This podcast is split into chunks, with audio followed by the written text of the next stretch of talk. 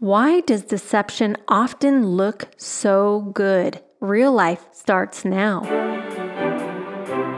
Welcome to Real Life with evangelists Don and Kathleen Lay, where people with real problems find answers in a real God. Welcome to Real Life. I'm your host, Kathleen Lay, and joining me is my husband, Evangelist Don Lay. Later in the show, you'll hear from Kate Wedell, who was on our previous show. She was betrayed into prostitution from a boyfriend who she thought loved her. And I think that deception is a hard thing for all of us because honestly, if we knew someone was going to deceive us, we wouldn't even get in that relationship or friendship. And I know for me, I've been deceived and then betrayed, and it's a very painful thing mm. when that happens. Yeah. You know, I think people often associate deception with evil. And with deception, people think that it's going to look something bad. Like you'll be able to recognize evil for evil. Mm-hmm. You know, we hear of children's bedtime stories and we hear of like the wolf and the three little pigs. And the wolf, you know he's evil. He comes out as evil. He's going to blow the roof down. Right. And he's an intimidator. And so when we grow up, we think, oh, yeah, evil will just display itself as evil. So we'll know it's obvious, like the yeah. bad guy, the good guy.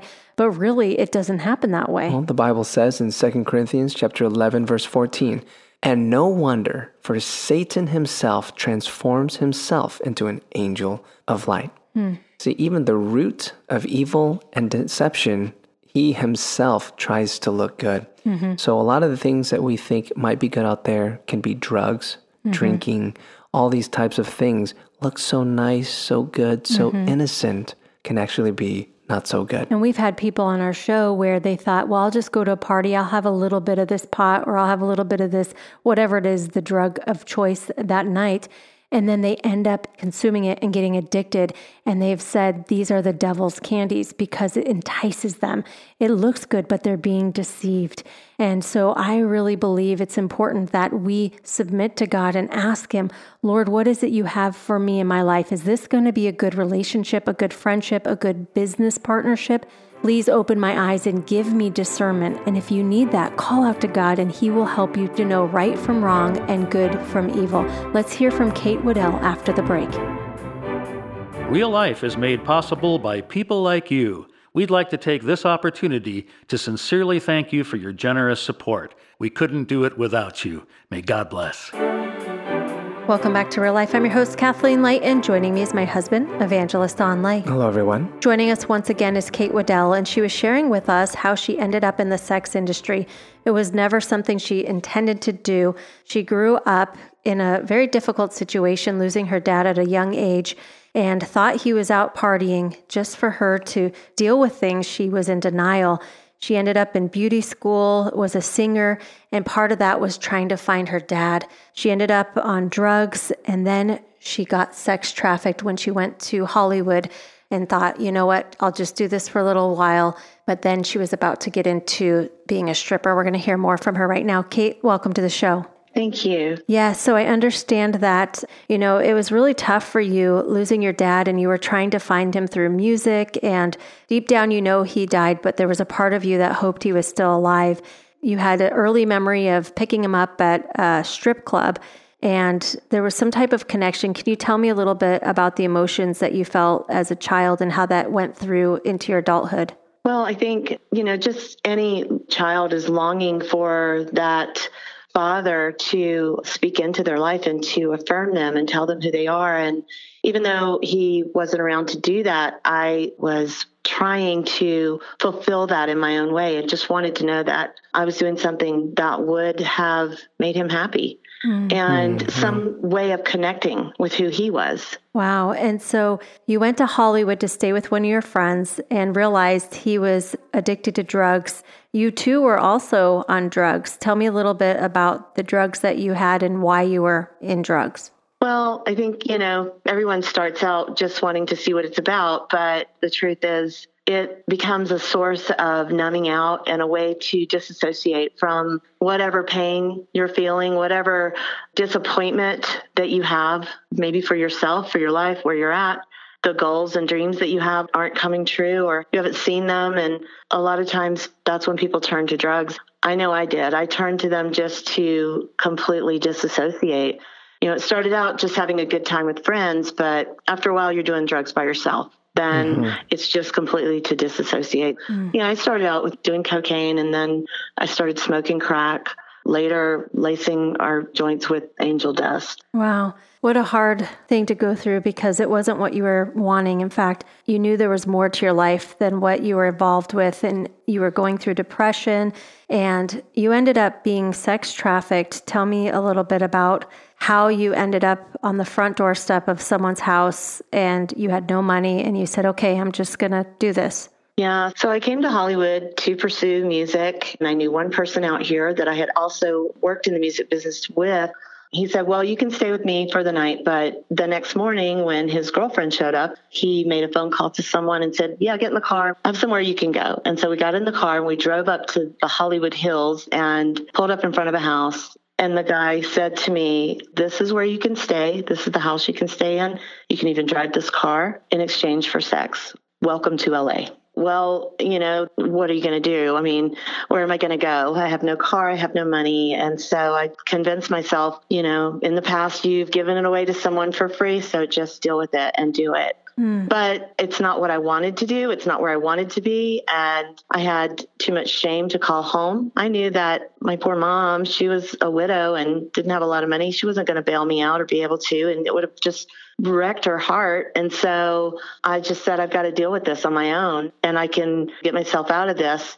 But getting myself out of this would take 10 years. Wow. And I had no idea the quicksand that I was walking into. Oh, and so you ended up meeting some girls, looked like they were, you know, well off and they were strippers, and you became a stripper, hoping you would do it just for a little time so that you can make some money. But it ended up being a long while. Tell me a little bit about what that was like for you you know, it feels like I'm talking about somebody completely different. Sometimes it's just hard to imagine. I feel like I've lived so many lifestyles, so many lifetimes. Yeah. But it's really interesting that when you're talking about something like this, it does really take you back. And when anyone is talking to someone about things like this, you're so close to re traumatizing someone. You have to relive the trauma in order to tell the story.